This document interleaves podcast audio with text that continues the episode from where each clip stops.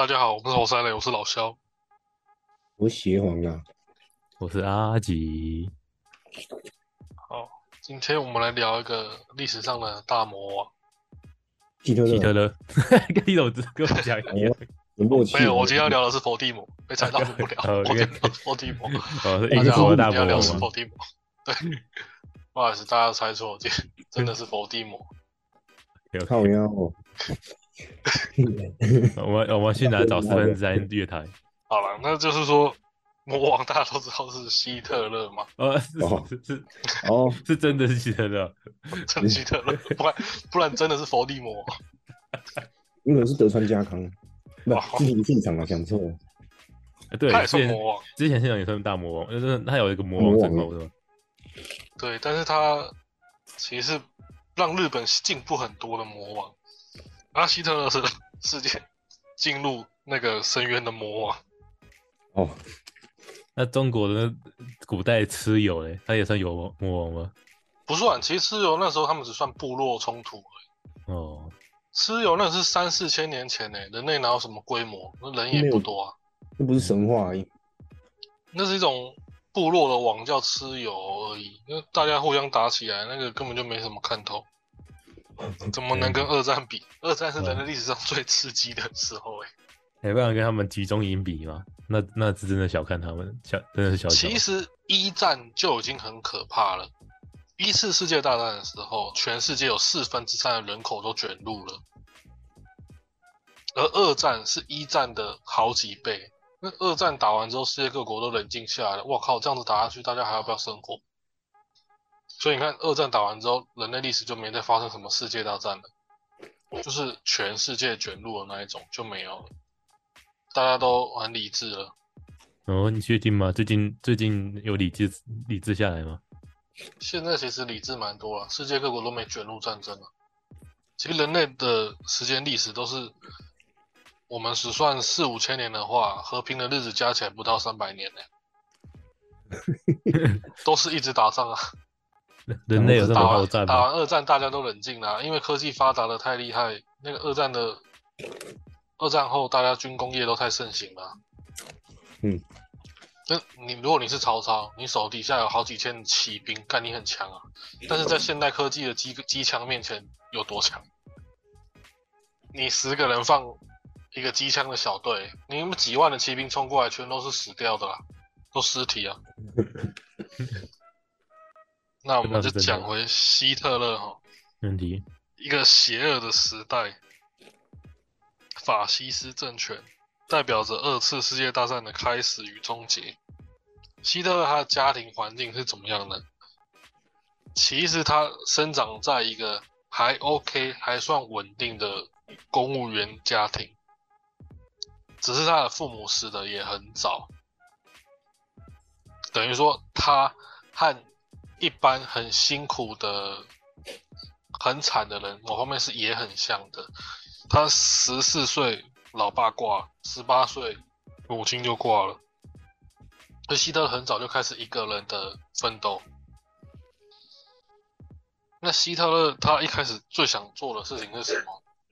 大家知道吗？杀犹太人，比如说他出生大大概到十几岁，好，我决定我要去杀犹太人。我靠，希特勒这么火爆！犹太人这个其实也算是另一个故事可以聊。其实欧洲一直都很仇犹犹太人，不过这个就是另一个桥段了。那希特勒一开始他想要当的是设计师，是艺术家那种的。我也是头发的。现在你还找得到希特勒的画作、欸？他自学的画作其实现在还是找得到的。不不过他他他那个画现在有有价值吗？有吧，肯定是有的啊、阿道夫·希特勒、欸，魔王，哦，肯定有价值。没问题。但是他就是画的不怎么出色，没有特别出色，而偏偏他的运气也不是特好，就是他考试的时候遇到的题目也是他不太会的，等于说他自学没有办法达到专业的程度，而考试的时候又是他就正刚好，可能你读了很多东西，但是就刚好考你不会的那一个。他考了两三次，放弃了，他也去维也纳追梦，因为维也纳那时候是艺术之都嘛。那希特勒在一番的挣扎之后，他就什么都做不了，他只好去当流浪汉了。身为流浪汉，但希特勒还算是蛮有理想的。诶，他这样子之后，他发达有有把那个之前考试那边没考好那边全部杀光吗？啊，要没有吧？然后请还没有问抓出来毒打一顿，还敢不让我考上？对，还不敢不让考上。考场放毒气就好了。要是让老子去当艺术系的学生，世界大战就不会卷进去了，是不是？哦，对，这样也对哦，因为因为罪魁祸首是那个艺术老师嘛。是那个教授弄起力啦，不过好像没有太太过于这方面的琢磨，因为希特勒很快就迎来他人生第一次契机。什么契机？这次契机也是很可怕，就是第一次世界大战。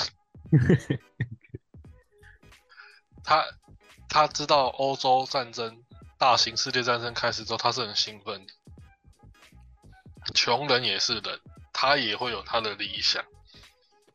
作为一个普通士兵，他觉得他上战场就有机会往上爬嘛，就进到那个他想要升上军阶，他想要有权利。而希特勒的确很特别，他是一个普通的小兵，可是他却荣获了铁十字勋章。在这之前，铁十字勋章都没有授为普通的，就没有授给普通的士兵过。而希特勒也很奇怪，他拿到铁十字勋章，可是大军阶也没有超过下士，等于说他还是一个二等兵。那目前不是目前的考证是还不确定他为什么会拿到铁十字勋章。反正他这个人就是一个非常奇怪的人。他是一个很奇怪的士兵，他其实不喜欢烟酒，也不近女色，甚至对钱财也不怎么样。那如果有个人他不喜欢钱，那他喜欢的东西一定比钱更值钱。就是希特勒他非常喜欢的东西就是权力，他想要颠覆一个社会，他想要让自己变成一个社会很有力的力量。那那要怎么做？如果一般人想要很大的权利，你得怎么做？杀一个种族啊，哦，你今天很有点意思哦。那说真的很简单，就是造反。可是造反是一个成本很高的事业，他就只好干嘛？他就去当侧翼，去当网军。我我讲的是真的，就是他他赶快先加入一个政党，对不对？先加入政党，你才有机会看能不能走进去一个社会运作的权力中心嘛。嗯，嗯他当时加入了政党，叫做国家社会主义德国工人党。其实以前的共产党比现在还凶还嚣张，为什么？因为人类工业革命后，人类的生活模式出现很大结构性转变。一开始的人都很不适应，因为机器高速取代人类的做的事情，所以人类被剥削的很惨。那、这种跟平民很接近的党，就适合他这种没背景的人参加。反正什么都反对就好了嘛，对不对？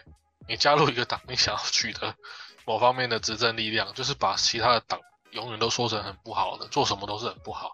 啊，这种越平民的越有机会制造动乱。那那然后那时候德国的背景也是属于很痛苦的恢复期，因为德国一次大战打输了嘛，你说所以希特勒借由这种平民相对底层的党，等于说刺激了一个族群，引起对外敌的仇恨，那他这个党就会开始越来越有声势。工人党也从默默无闻到发扬发展开始壮大，因为他本来就是一个相对低阶级的党嘛，低阶级的党就去说别的党的坏话，然后再用外敌的那种就制造一个假想敌，制造一个怎么讲？哎，也不能算是假想敌，就是把别国或是别的族群说的更差劲，然后希特勒有一个很厉害的优势，就是他蛮会阐述自己的理念的，他蛮会演讲的。然后他慢慢也成为一个组织的头领。然后希特勒还可以去起起一个很响亮的职位，叫元首。这个人真的是很特别，很强哎，他很听起来很厉害。嗯，其实他的奋斗到现在都是蛮屌的。就是他这个人从很小就立志要让自己有权利，他觉得权力是这世界上最棒的一件事情。有了权利，就可以他就可以做他想要做任何事情。一般人可能觉得有钱或是有家庭背景才可以这样，才可以做自己想要做的事情。但希特勒一开始就看得更透彻，他就是觉得只有权力才是人生的一切。反正他家也没钱了，对不对？嗯，没错。而且他对于权力的迷恋达到了，是说。他好，他加入一个最平民的政党，他要制造动乱，他要制造造反，他要让德国在面对，因为德国是一次大战打输的国家嘛，所以等于说德国的旁边他都可以全部视为敌人，所以他就有很多的理念可以去阐述了。讲好听一点是这样，然后呢，德希特勒的目标就是要控制德国，甚至乃至于整个世界，所以他真的是一个蛮病态。病态成功，却给社会带来极大失败的一个人。希特勒曾经领导，在一九二三年的时候，希特勒领导一个相当不成功，但是却成功办起的暴动。这个暴动很多人都听过，就是叫啤酒馆暴动。尽管这个暴动在这个小政党刚发展壮大的过程中，对于德国的政权当局没有任何影响。可是对希特勒自己的影响很巨大，因为他之后被关进监狱里面了。他被关进监狱里面之后，他发现自己是真的可以一步一步开始制造动乱了，开始制造权力的那种意识形态的竞争了，甚至自己还成为头领，组织一个暴动，自己不用参加暴动，但是自己却又成为暴动的头领而。进入监狱嘛，所以希特勒开始知道，哎，自己好像有这方面的才能。他就在监狱里面写了一本，可能是全世界最有名的一本书，叫《我的奋斗》。这肯定这本书大家很多人都听过嘛。希特勒这本书就是融合了他的政治意识形态的自传。嗯，《我的奋斗》这本书肯定是世界上无人不知的一本书，比《哈利波特》还有名。而这本《我的奋斗》也成为德国后来纳粹的思想纲领。在一个政治生活成熟、社会稳定的国家，暴动的成功相当高，而选举却可以在初期相对便宜。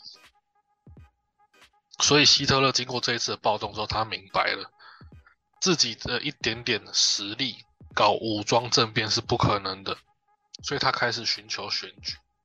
纳粹很可怕，因为希特勒这种人很聪明，嗯，制造在社会上制造造反的一件事情，就是又要选举，又要有公众的游行活动，所以希特在一百年前的时候他就很懂这种道理但即使选举再便宜，他也是需要钱的。选举后来很贵，但是一开始有机会。是可以很便宜的，就是在他的政党起色之前嘛。那德国最有钱的人是谁？一百年前到和一百年后现在都一样，都是工业巨头最有钱嘛。垄断资本者对希特勒表现相当不满意，因为当时希特勒加入最平民的政党，他的支持者是工人和平民嘛。而这些人基本上。这些人加入那个政党也没什么错，他就是希望可以提高工资嘛。不然工业革命之后，那个资本家真的是太爽了。提高工资，这些垄断市场的资本家是不会答应的。那希特勒成为他的组织的头头之后，他开始慢慢的转换党派的概念。他反对掠夺资本，不反对创造资本。言下之意就是，哎，这个党好像在某方面开始支持垄断资本哦，然后开始把钱交出来的哦。那为什么这样子？因为希特勒发现这种党，不论理念说的再好听，他没有背后没有政治现金，没有人去经援他，党也会发展不起来，对吧？嗯，所以希特勒开始要反而加入这种党之后，他反而用他的谋略的方式，想要去吸引那种工业巨头对他的支持。党内的二号人物格格雷戈四处活动，因为可是这时候希特做这件事情的时候，原本加入政党的人一定会有负评嘛，说哎你怎么开始 怪怪？哎，你这个人怎么一开始很有理念，但是怎么后来怎么好像要开始跟资本巨头合体了？所以希特勒在这当中也是有被反对过的，不断反对，那党内就开始只好先出现内斗了嘛。工业巨头一开始反应很简单，就是不给钱。一九三二年，德国总统选选举结束后，纳粹党负债。高达了八百万马克，就是当时是一个很大的一笔钱。据希特勒自己的回忆，他本来都快被自己党内的反对势力给打倒了。希特勒的自述写道：“当时他遥望着码头，眼看就要遭受灭顶之灾了。阴谋诡计、财富困难、来回漂泊的一千多万人，使我窒息。”往事是历经艰辛的岁月，未来昏暗不明，前景和希望都已幻灭。他这个人真的很屌，他都快被斗倒了之后，他还想要反扑。哎，妈的，这段他的字数写起来跟诗人没什么两样，就是一个迷恋权力的神经病。挺有料的神经病。其实他某方面到现在都是蛮有料，他就是想往上爬嘛。对啊，而且他爬，他他成功了。他从一个，他也一步一步的改变自己的命运。他从一个小小人物开始往上爬。对，而且他非常了解，不管你再有事业、再有成就，权力才是最重要的。所以到现在也是一样啊，管你是什么黑白两道，还是什么样怎么样，反正都是要透过选举去漂白，就是要取得权利嘛。钱这种东西是比不完的，你赚的久、活得久就会有钱，但是有权利才是最重要的一件事情。而希特勒从一开始就往这个方向去走，然后希特勒又迎来人生第第二次的转机。他的名字叫做冯斯罗德，不是那个湖人队打球那个小黑啊。嗯，没错，那什么，就是当时的德国科隆银行的总裁。希特勒很绝望的时候，这个斯罗德也很绝望。为什么呢？当德国选完总统的时候，怎么说呢？当时这个总裁他也想要翻身，他也想要取得权力，可是他的所支持的派系在政治的总统选举上选输了嘛？那他只好找一个 也想要推翻现代情势局势，然后又想要进入权力中枢的人。所以两个绝望的人就刚好相遇了，难难相遇啊！但是又有有趣的地方是什么？斯罗德一开始选中的人还不是希特勒，是一个叫巴本的人。辛登堡就是当时德国选举完的总统，叫辛登堡。当选总统后，巴本出任德国总理。我们后来其实可以知道，其实希特当到是总理，那他怎么怎么走到这步了呢？巴本出任德国总理，是对抗工运，就是工会运动强势的人物。他强行推行于大于，就是诶利益诶优于帮助企业的政策，允许工人的工资要下降一半，支持企业自救。由此，巴本和纳粹党、共产党和社会民主党对立非常尖锐。国会还在纳粹手上，提高工资方面，共产党、社民党是纳粹的天然联盟。西方政治民主有它的规则，就是说这个八本太靠拢于资本集团了。他觉得只要靠向老板，自己的权利就很稳固。没想到他就后来被逐出内阁了，所以现在也常听到什么什么内阁要重新选嘛。而、我们的行政内阁最高就是行政院长，啊，当时德国最高的行政内阁就是总理嘛，我们没有总理啊。那继任这个巴本为总理的人叫莱谢尔，他没有巴本的铁手腕，却想要玩弄政治，试图以另外一个人取代希特勒，换取纳粹在国会的支持。那失败了吗？失败之后，工业的巨头就想要把这个总理弹劾掉，那谁要付出呢？巴本这时候又想要付出了。巴本就是我们开始讲到那个德国银行总裁，一开始先选定了人选，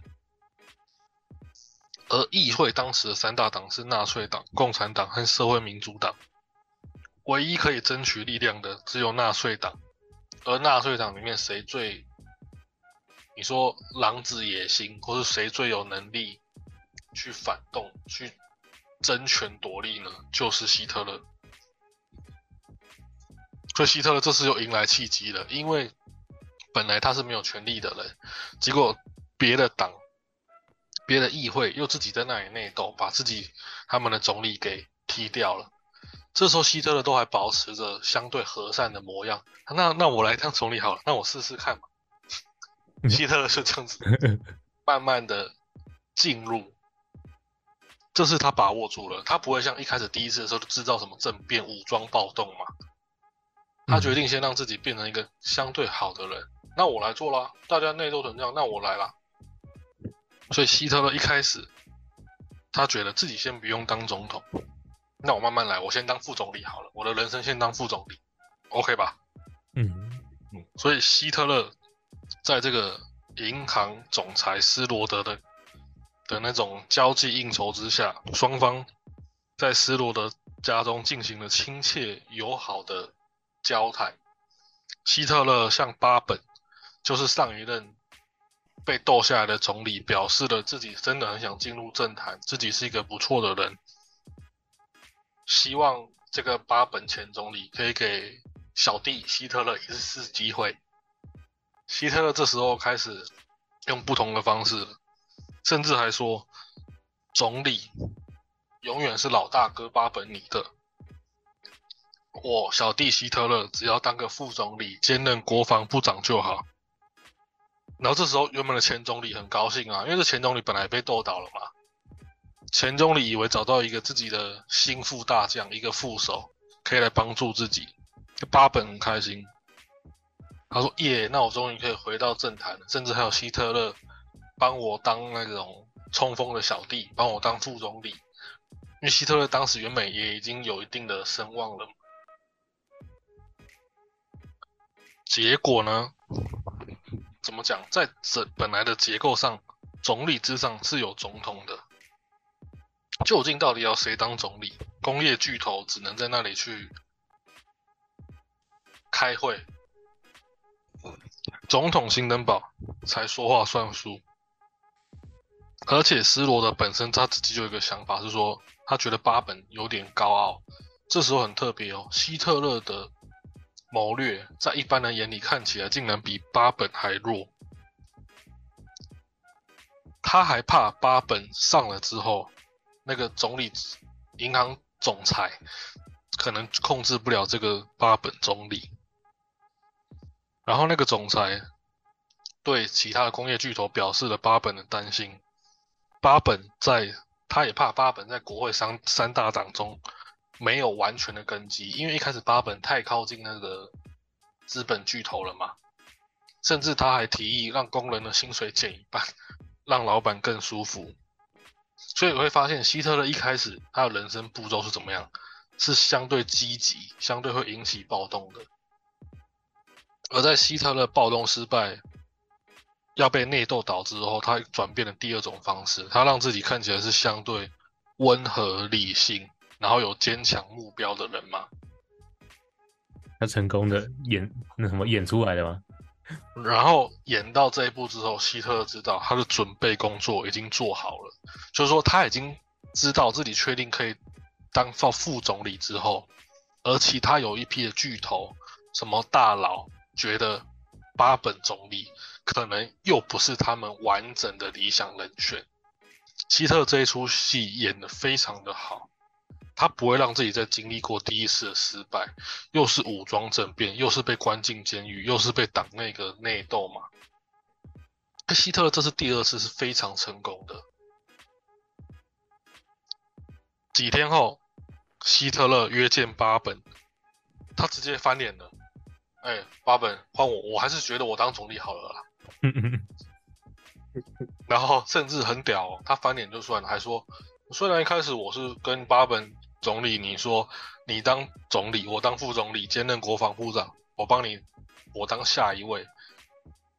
结果希特勒在发现其他大佬对巴本有疑虑之后，马上翻脸，执行力很强。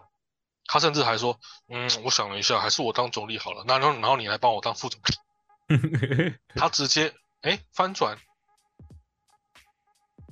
然后那时候巴本直接懵掉了，他不晓得希特勒到底在讲什么鬼话，因为正常人根本就没这种胆量嘛。等于说你想进入一个，呃，经理的派系，你跟经理说，我当副经理，我先慢慢来。结果过一阵子之后，你就跟经理说，哦，我还是我还是我来当好了。希特勒的谋略非常成功。而这个巴本就被他的政治生涯就开始起了一点和之前不同的，怎么说呢？不同的境遇了。巴本开始手足无措了。巴本又跑去找那个银行总裁，他在银行总裁家里那个斯罗德家里等了好几个小时。巴那个银行总裁后来回复他，他不会给你巴本总理的名分的。但是希特勒也不会有实权。按照等于说，你看现在政治就是这样子，开始各怀鬼胎了。表面上是相互合作，但是后来又想说翻脸就翻脸嘛。按照那个银行总裁设想，纳粹党只能提名两个部长职位，就是内政部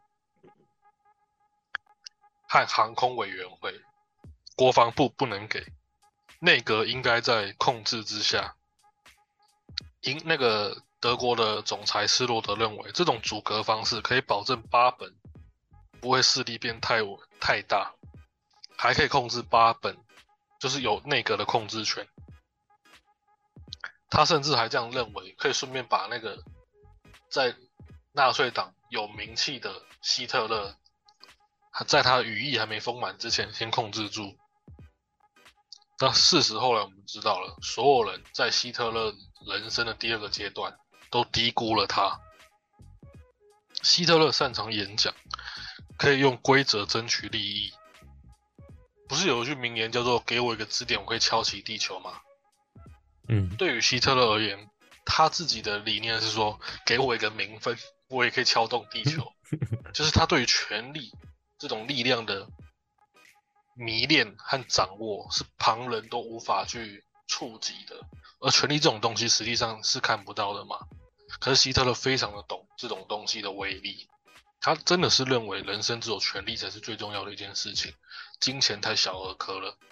他要去成为能够手上握有预算的那种人。那他成功了。对，后来巴本在忐忑不安的情况下。你看希特勒还用计谋，他不是跟巴本说，还是我来当总理好了。嗯，就是他用他那种心计去打乱巴本的那种精神状态。就是我说巴本开始对自己在进入政坛有点，进入政坛后那种情境开始有点捉摸不定了，因为他发现原来银行总裁也不希望巴本的权力太稳固嘛。所以这个巴本总理就任一个月之后，希特勒 就制造了。再次制造一次暴动，国会纵火案。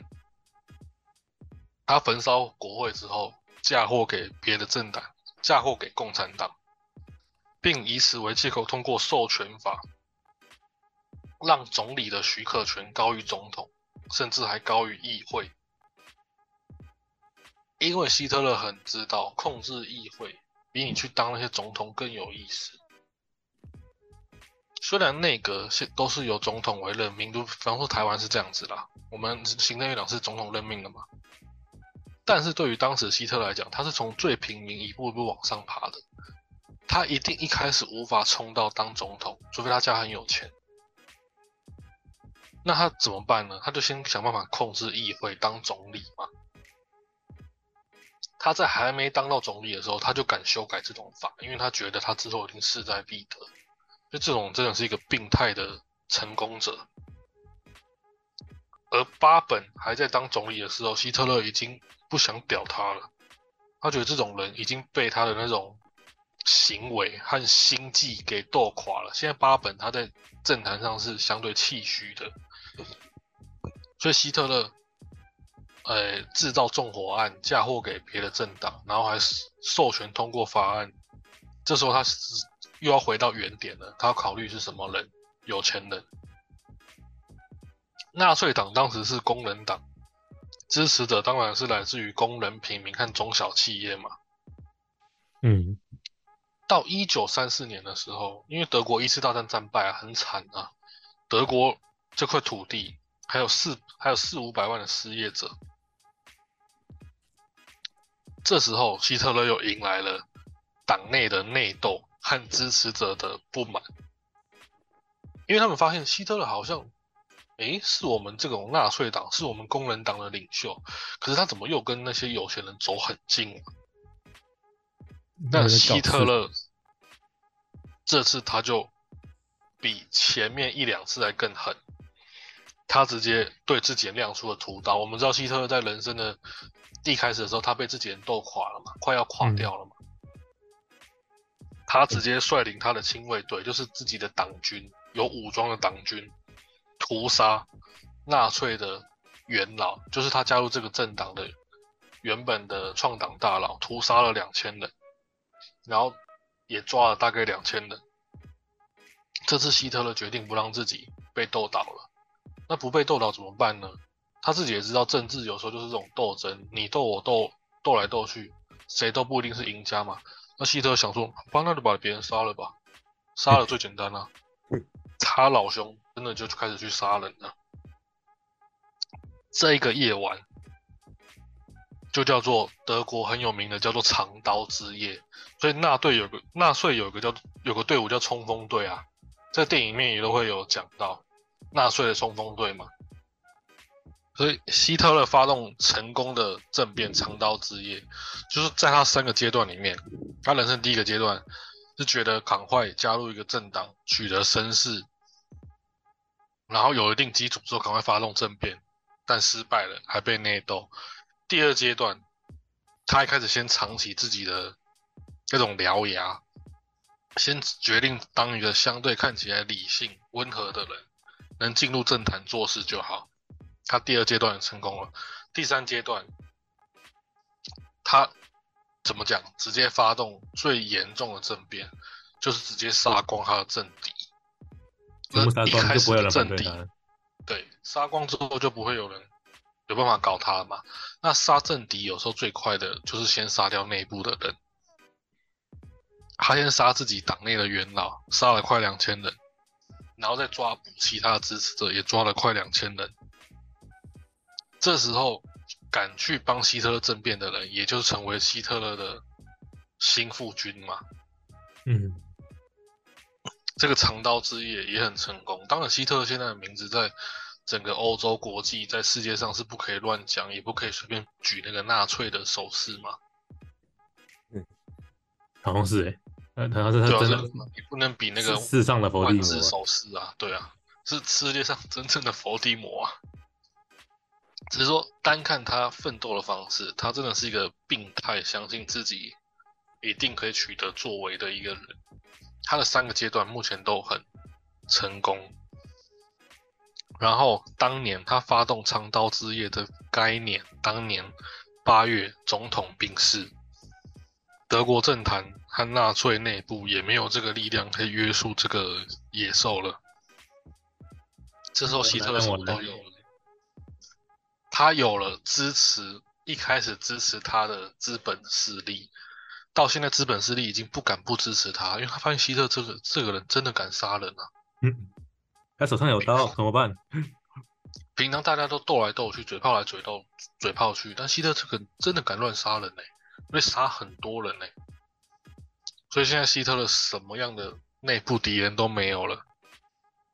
一九三六年，希特勒公布自己的四年计划，他想让全国、全德国的人都动起来，全国的工农商学兵都在希特计划下运转，在希特勒计划下运转。希特勒只有一个目标：德国要在四年内强大起来，做好战争准备，让人民有饭吃。